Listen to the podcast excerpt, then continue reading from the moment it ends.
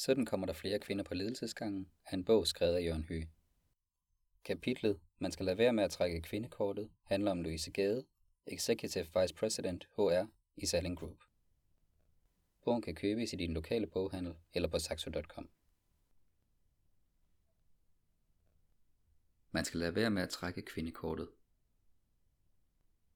Louise Gade har gennem sin karriere gået fra at være borgmester i Aarhus til nu at være Executive Vice President i Selling Group med ansvar for HR og personaleforhold. Hun har altid været bevidst om ikke at trække kvindekortet, for så åbner man for en hel ladeport af stereotyper om kvinder. Louise Gade har i sin karriere ofte skulle forholde sig til sit køn.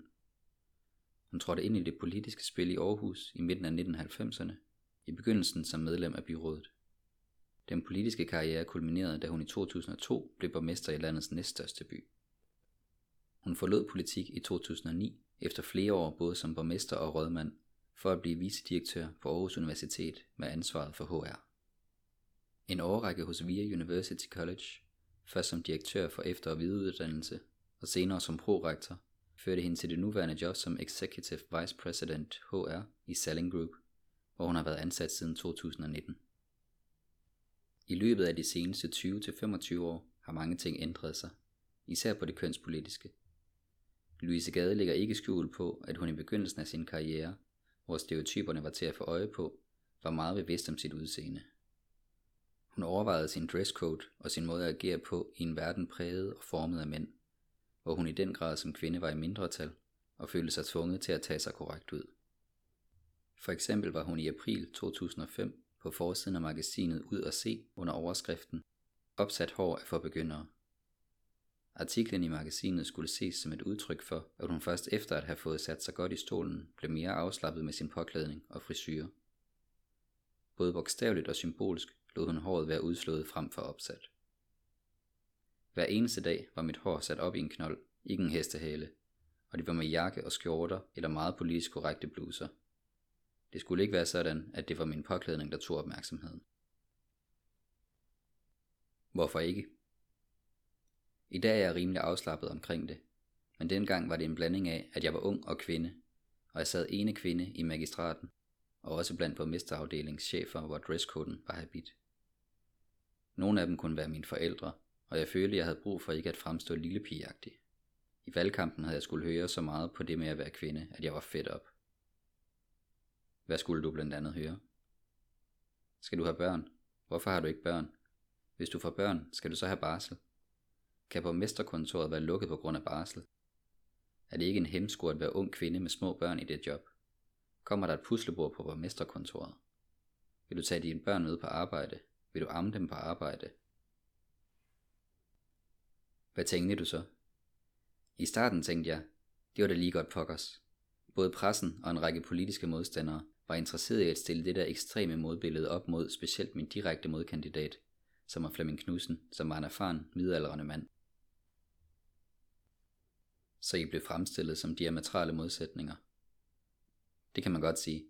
På den sidste aften i kongresshuset, da Socialdemokratiet var samlet, blev det sagt fra talerstolen og sendt på TV2 Østjylland, at der kommer ikke noget puslebord på det borgmesterkontor.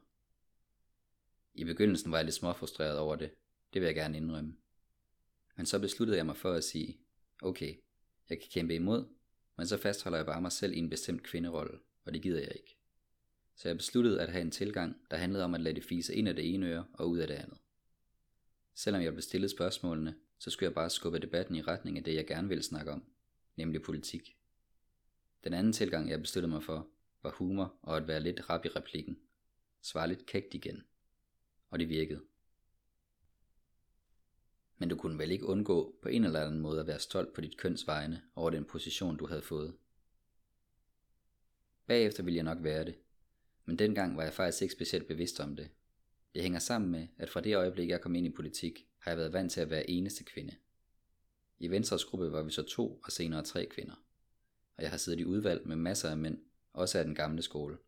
Men jeg har aldrig haft følelsen af, at det var synd for mig. Jeg blev mere irriteret over, at børn og familie skulle have fokus, for jeg vil gerne fokus på politik, og så blev jeg voldsomt irriteret over, at man stillede kønsspecifikke spørgsmål til mig, og politiske spørgsmål til de mandlige politikere. Det blev jeg indigneret og vred over. Synes du, man har flyttet sig i den snak hen over årene? Det synes jeg. Hvis det havde været i dag, så havde der ikke været fokus på samme måde, for nu har man vendet sig til, at der er unge kvinder med små børn i politik.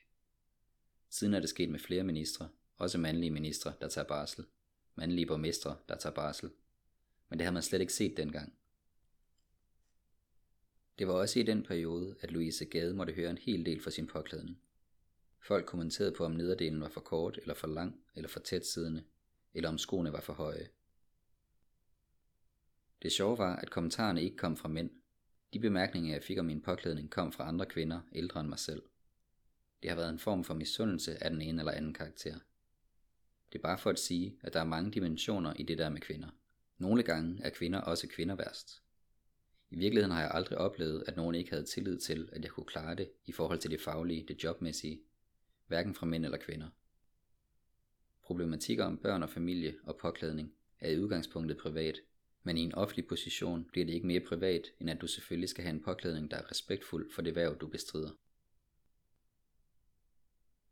Ser du dig selv som en rollemodel for andre kvinder? Ikke sådan, at jeg ser det bevidst, men jeg håber, at jeg måske kan tjene til at kunne inspirere mænd som kvinder til at turde kaste sig ud i ting, som de måske kan være lidt usikre på, om de kan klare. Nu er der meget fokus på mænd og kvinder, men jeg oplever også mænd, der kunne have lyst til noget, men som er lidt usikre på, om de kan klare det i forhold til deres familieliv. Hvis vi går ind i den politiske verden, hvad så med karrieren bagefter? Jeg håber, at folk kan se, at min karriere har været lidt uforudsigelig, og ikke noget, man kan putte ind i en boks eller kasse. Jeg vil gerne være med til at inspirere andre til at sige, at man skal en gang imellem ture kaste sig ud i noget, uden at vide helt, hvor det fører hen. Er den usikkerhed lige så kendetegnende for mænd som for kvinder? Nej, der er nok en større tendens til, at kvinder har brug for at kunne sætte tjek ved det hele, før de kaster sig ud i det, hvis vi skal snakke stereotyper. Hvor mænd gennemsnitligt nok er lidt mere parate til at sige, okay, det der har jeg lyst til, og jeg kan nogle af tingene, så det prøver jeg. Når jeg er ude og holde oplæg, opmuntrer jeg kvinder til, at kvinder kan rigtig mange ting. Nogle gange er man sin egen værste begrænsning, fordi man har brug for at være så meget i kontrol. Hvordan tøjler du din egen usikkerhed? Hvis jeg er usikker på noget, så takler jeg det. Usikkerhed er en del af alles hverdag. Hvis man går rundt og siger, at man aldrig er usikker, så lyver man for sig selv. Når jeg er usikker på noget, giver jeg mig tid til at være tænksom. Når jeg løber en tur, vender jeg tingene, og det er som regel også der, man indgyder sig selv et lidt større mulighedsrum, når man er helt ude af det. Jeg bruger mine allernærmeste venner, min mand, og hvis det er en sag, jeg er usikker på, så bruger jeg betroede kolleger og medarbejdere. Man skal ikke tro, at man altid selv sidder med det ultimative svar. Hvad måler du din egen succes på? Den måler jeg især på, hvor godt mine medarbejdere lykkes. Min fornemmeste opgave som leder er at spille mine medarbejdere gode. Det måler jeg det i høj grad på. Det er alt fra, at man kan se, om folk lykkes i deres job, at de flytter sig, og at de også har tillid til en, og at de kommer og vinder de svære ting. Ellers måler jeg min succes på, at de mål, jeg sætter op, dem når vi hjem på. Jeg har tro mod mine grundlæggende værdier, som er integritet, ordentlighed og troværdighed. For som leder er du nødt til at have et indre værdikompas, som du hele tiden er fuldstændig trofast mod. For du kommer ud i rigtig mange situationer, hvor du kommer til at bevæge dig på kanten af småt brandbart. Der er situationer, der er uforudsigelige, og der er du selvfølgelig nødt til at bruge dit strategiske zoom. Du er nødt til at bruge din viden og indsigt og kapaciteten i din organisation. At the end of the day er du nødt til bare at have et indre kompas, du navigerer efter, i forhold til integritet, ordentlighed og troværdighed. Og det er uanset hvor du er leder og i hvilken position. Hvilken forskel gør det, at du er kvinde? Det, der gør en forskel ledelsesmæssigt, er diversitet i en gruppe. Diversitet kan være på køn, baggrund og på alder. De allerstærkeste ledelsesteams er der, hvor der er en høj grad af diversitet på alle parametre, for så får du flest mulige perspektiver og tilgange og forskelligheder i spil. Det der nogle gange er faldgruppen, når man er leder og skal rekruttere, er at man forelsker sig i sine egne spejlbilleder. At man helst vil rekruttere dem, der ligner en selv. Det er noget af det farligste at gøre, for så bliver man ikke udfordret. Jeg har altid haft som mantra, at man virkelig skal passe på, at man ikke kommer ind i rygklappernes gummicelle. Det fornemmeste som leder er at få opbygget et team, hvor du skaber en høj grad af psykologisk tryghed, høj grad af diversitet og en høj grad af åbenhed. Også med at vise sårbarhed, det jeg kalder svisken på disken. Jeg har en kop på mit skrivebord, hvor der står svisken på disken, og under bunden står der sig frem. Den fik jeg af mine tidligere medarbejdere på VIA, for det var det, jeg virkelig havde rusket i. Hvorfor er det vigtigt? Fordi det er den måde, man sikrer, at man kommer ind til kernen af problemstillingen. Og det er den måde, man får ting på bordet, så man ved, hvad man har med at gøre, så tingene ikke kryber langs panelerne. Det er den måde, man får folk til at bidrage til alle aspekter og vinkler, så man har det bedst mulige grundlag for at træffe de bedste beslutninger. Hvordan oplever du generelt ledelsesmiljøet i danske virksomheder? Er man god til at få svisken på disken? Jeg oplever, at der er sket en kæmpe bevægelse i forhold til for 20 år siden. Der er kommet en endnu mere dynamisk ledelseskultur, hvor man er mere fokuseret på teamet. Nu skal man have teamet til at spille for at kunne være højtydende, og nu har man øje for værdien af at diskutere ting igennem i teamet, frem for at ledelsesgruppen bare er et sted, hvor den øverste leder kommer og meddeler de øvrige, hvad han har besluttet og hvad de skal gøre. Det er det, jeg kalder Kai Holger-ledelse, fra fjernsynsfabrikken Bella fra tv-serien Krønningen. Han er min yndlingsaversion. Der er sket en kæmpe bevægelse. Nu får man hele organisationens og hele ledelsesteamets spændvidde i spil, og man har brug for alle bidrag. Jeg oplever, at den gammeldags patriarkalske måde at lede på er ved at forsvinde. I forhold til for 20 år siden er der sket et kæmpe paradigmeskifte ledelsesmæssigt. Har det noget med kvinder at gøre? Nej, det tror jeg faktisk ikke. Det har noget med at gøre, at der er kommet nye generationer af ledere til, som er rundet af noget andet, og som står på et andet sæt af ledelsesværdier. Og så har det selvfølgelig noget at gøre med samfundsudviklingen og ny forskningsbaseret viden om, hvad der giver mest effekt og værdi ledelsesmæssigt. Hvordan? I dag kan du ikke være en Kai Holger. I hvert fald ikke, hvis du er en virksomhed af en vis størrelse, der leder virksomheden på patriarkalsk familiebasis, uden at interagere med det omgivende samfund. Der er kommet så meget transparens. CSR er kommet til at fylde så meget. Ledelse fylder så meget i det offentlige rum. Alle har en holdning og en mening om det. Forskning i ledelse er blevet opprioriteret ganske kraftigt. Der er kommet nye generationer, som har klare forventninger om, hvad der skal til. Og kampen om talent er blevet stærkere. Der er kommet mange flere medier, der kommer meget mere i dybden på ledelsespørgsmål. Så det gør, at som leder i dag, skal du ikke bare lede ned i din organisation. Du skal også lede til siden, lede op og lede ud af din organisation gennem en deltagelse i det offentlige rum. Hvad skal man gøre for at kunne tiltrække endnu flere kvinder til det private erhvervsliv? For det første er det vigtigt at få nedbrudt nogle myter og fordomme om, at man kun kan være kvindelig leder, hvis man nærmest er parat til at give afkald på alt. Sådan er verden ikke skruet sammen. Man får, hvad man giver. Så giver man fleksibilitet, så får man fleksibilitet.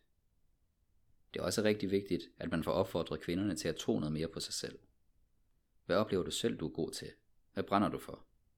Og så turde have mod til at kaste sig ud i nogle ting, men også turde have mod til at begå fejl og brænde nallerne. Det har jeg gjort, og det er der, jeg har lært allermest. Man skal turde stille sig op og ikke se så pæn ud, fordi man har fået nogen gok i nøden. Når man har været i politik, så gør det endnu mere ondt, for så sker det hele i det offentlige rum. Selvfølgelig niver det lidt, når man er udsat for et budgetkup, eller der står tusind mennesker på gaden og siger, gade er en spade, fordi man skal spare, eller når politiske modstandere forsøger at stigmatisere en. Hvordan kommer du videre? Det man ikke dør af, det bliver man stærkere af. Så det er vigtigt, at man har is i maven og kan tælle til 10 og bevare roen, og prøve at arbejde med at være grounded i sig selv. Det gør man ved, at man har nogle særlige betroede, man kan dele alt med, fordi man ikke bare kan vende det indad, for så bliver man forbitret og aggressiv. Hver gang du går ind i et lederjob, så skal du have en eller anden form for risikovillighed til at turde kaste dig ud i noget, hvor du først skal lære i jobbet. Det skal man i de fleste job, og det bliver endnu mere synligt, når du er i en lederposition.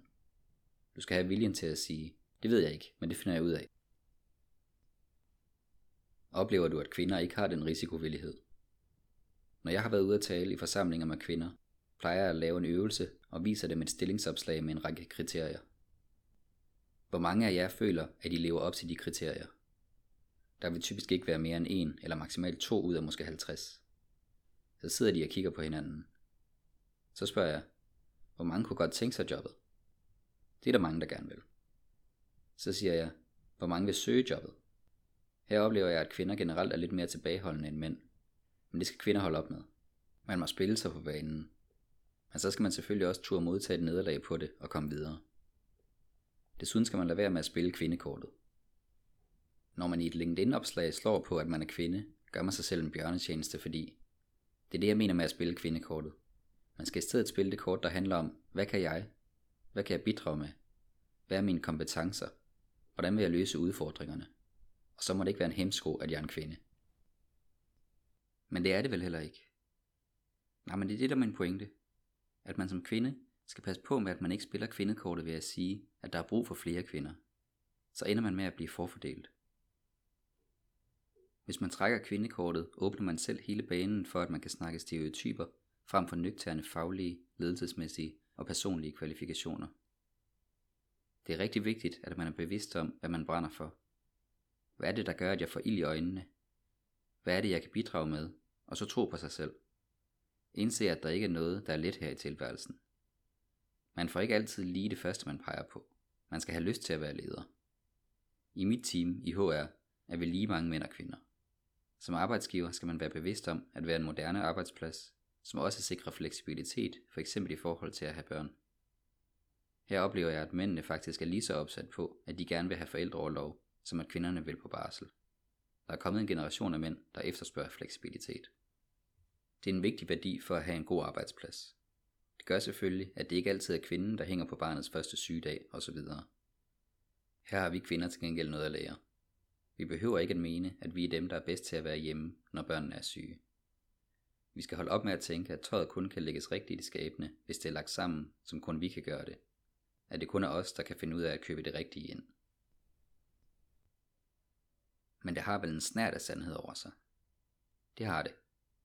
Det er kontroversielt, det har jeg selv haft rigtig svært ved. Og det rammer mig også indimellem, hvor jeg tænker, åh oh, nej, det der tøj skulle have været lagt sammen på en anden måde. Jeg må vide det i mig, for min måde er ikke nødvendigvis bedre end min mands. Eller da børnene var helt små og skulle afleveres i daginstitutionen i en spændende sammensætning af tøj. Men okay, de har tøj på, og de har det godt, og de er glade. Er det ikke en knude, du skal løse op som kvinde og se at få gjort op med? Jo, og se at få afgivet kontrol. Både det med at afgive kontrol på ikke at skulle have styr på alt for at kunne komme ind i kampen om en stilling, men også med at kunne afgive kontrol på hjemmefronten. Får vi bedre familier, hvis kvinder indser det? Ja, for man sænker stressfaktoren i, at det hele ikke altid skal ligne en Ajax-reklame. Jo mere travlt man får på sit arbejde, jo lettere bliver det at give slip på det derhjemme. Man går hurtigt ned med stress, hvis man vil have det hele til at ligne en Ajax-reklame, samtidig med at man vil køre med 200 km i timen på karriere. Det er uanset, om man er mand eller kvinde. Man kan ikke det hele. Hvem er dit eget forbillede inden for ledelse? Jeg har aldrig dyrket det med forbilleder, for jeg tror ikke på, at der er nogen, der er perfekte. Det er jeg heller ikke selv. Men jeg kan sætte inspiratorer op, og der er to citater, jeg altid bærer med mig rundt, når jeg fortæller om, hvad der er min tilgang til ledelse, og hvad jeg er rundet af. Det ene er K.E. Løstrup. Det handler om det der med, at du aldrig har med et andet menneske at gøre, uden at du holder noget af dit liv i dine hænder. Det er vigtigt for mig, for det er en reminder om, at alt hvad du gør har en betydning. Derfor skal du altid tænke over, hvordan du opfører dig over for andre mennesker. Du skal hele tiden være bevidst om, at når du siger eller gør noget, så sætter det nogle kæder af reaktioner i gang, bevidst eller ubevidst. Og det skal man være særligt bevidst om som leder. Det andet citat er af Søren Kierkegaard. Det handler om, at hvis du vil hjælpe en anden, må du først og fremmest forstå det, han forstår. Det grundlæggende forretningsforståelse. Man skal være nysgerrig og undersøgende, og forstå, hvad det er, man har med at gøre, og hvad der skaber værdi for forretningen. I mit daglige arbejde betyder det, at jeg ikke bare skal rende ud og være smart, og jeg ved bedst, hvad der skal til at pege fingre og finde fejl og huller. Jeg skal være nysgerrig på, hvad der fylder i medarbejdernes, kollegaernes og forretningens hverdag. Jeg kan ikke spille folk gode, hvis jeg ikke er nysgerrig på at forstå og lytte og finde ud af, hvad der fylder, og hvad de oplever som vigtigt, for at de kan lykkes og blive spillet gode. Hvis du skal sætte nogle ord på, hvad du er god til, hvad er det så? Det må du ikke spørge sådan en vestjyde som mig om. Men jeg tror sådan lidt klichéagtigt, at jeg er god til at tænke ud af boksen. God til at tænke lidt skæve tanker, god til at udvikle og prøve at tænke nogle visioner og nye muligheder. Se muligheder, og så er jeg god til at være løsningsorienteret. Jeg er også involverende og anerkendende. Jeg har simpelthen sådan en take på alting, at der aldrig er noget, der ikke kan lade sig gøre. Det er mere et spørgsmål om, hvordan det kan lade sig gøre, og i hvilken grad det kan lade sig gøre. Det kommer af, at jeg er uddannet jurist, og når du læser jura, så lærer du at se alle problemerne. Men det kan klienterne ikke leve af, og det kan en virksomhed heller ikke leve af. Så det er vigtigt, at man ikke fokuserer på problemerne, men fokuserer på muligheder og løsninger. Noget andet jeg også får feedback på, er at kunne foretage perspektivskift. Det jeg vil kalde strategisk zoom. At kunne bevæge sig på flere niveauer. Både at tænke strategisk og operationelt og taktisk og kunne manøvrere på alle dimensioner. Hvis du tager ud fra det, man kunne kalde for people factor, så er jeg god til at sætte mig selv i spil. Du er heller ikke bange for det. Nej, jeg er ikke bange for at begå fejl. Jeg sætter gerne mig selv i spil for at kunne motivere mine medarbejdere og inspirere dem og spille dem gode. Jeg har sat en mantra om, at ledelse er ikke et spørgsmål om, at man er leder af noget. Det er et spørgsmål om, at man leder mellem nogen. Der, hvor du har størst effekt som leder, er i virkeligheden der, hvor du gennem nudging stille og roligt får flyttet folk, hvor de ikke altid selv er bevidste om, at de flytter, men at de flytter sig, fordi du giver dem feedback og motiverer dem i en bestemt retning. Der har jeg en af mine stærke sider. Til gengæld er en af mine svage sider bare at kunne holde min mund. sådan fuldstændig basalt sagt. Det er også at kunne tøjle mit engagement og min begejstring, og ikke ville for mange ting på samme tid. Hvor har du dit ledergen fra? Det ved jeg ikke. Det er ikke noget, jeg på den måde har dyrket. Hvis jeg havde lagt en karriereplan, da jeg blev student om, at jeg ville det, når jeg er 30, når jeg er 40, vælger det, når jeg er 50, vælger det, så havde jeg ikke siddet her i dag. Når jeg skulle give karriereråd, har jeg altid sagt, du skal have en idé om, hvor du kunne tænke dig at bevæge dig henad. Men det allervigtigste er, at du har en idé om, hvad du selv synes, du er god til, og hvad der giver dig ild i øjnene og energi. For er du ikke bevidst om det, så kan du heller ikke se de muligheder, der opstår, som du måske ikke havde forudset. Spørgsmål og svar. Hvilket råd ville du ønske, du havde fået på din vej til at blive leder? To ting. Den ene er ikke at være bange for modgang. Især når man er en ung leder. Jeg har lært det på den hårde måde. Det andet er at huske at have et realistisk blik for, hvor meget en organisation kan kapere. Hvad skal kommende kvindelige ledere have fokus på, hvis de skal komme i gang bedst muligt? Både mænd og kvinder skal være dygtige til aktiv lytning. Når man begynder i sit lederjob i en ny organisation, skal man starte med at være ydmyg og lytte og forstå, mens man agerer. Man skal også hele tiden være bevidst om sit indre værdikompas og have det som et pejlemærke. Hvad er den helt store forskel på offentlig og privat ledelse? Jeg er nødt til at sige, at der faktisk ikke er så stor forskel, når det kommer til stykket. Den væsentligste forskel er, at du har bedre rammer for at kunne eksekvere hurtigt i det private, på grund af det offentlige krav til dokumentation og agtindsigt. I det offentlige er du i langt større krydspres end i det private, fordi du skal konstant balancere mellem faglighed og politik, mellem fakta og følelser, og mellem sandhed og perception. Blå bog. Louise Gade, født 1972 Erhvervserfaring. Executive Vice President HR Selling Group 2019 til nu. Prorektor via University College 2018 til 2019 Direktør for VIA efter- og videreuddannelse via University College 2015 til 2018 Vicedirektør med ansvar for HR Aarhus Universitet 2009 til 2015 Rådmand for børn og unge Aarhus Kommune 2006 til 2009 Borgmester Aarhus Kommune 2002 til 2006 Advokat Lokdam, Kjellund og Knudsen 1997 til 2002 Uddannelse. Advokatbestilling 2001 Kan Jur Aarhus Universitet 1997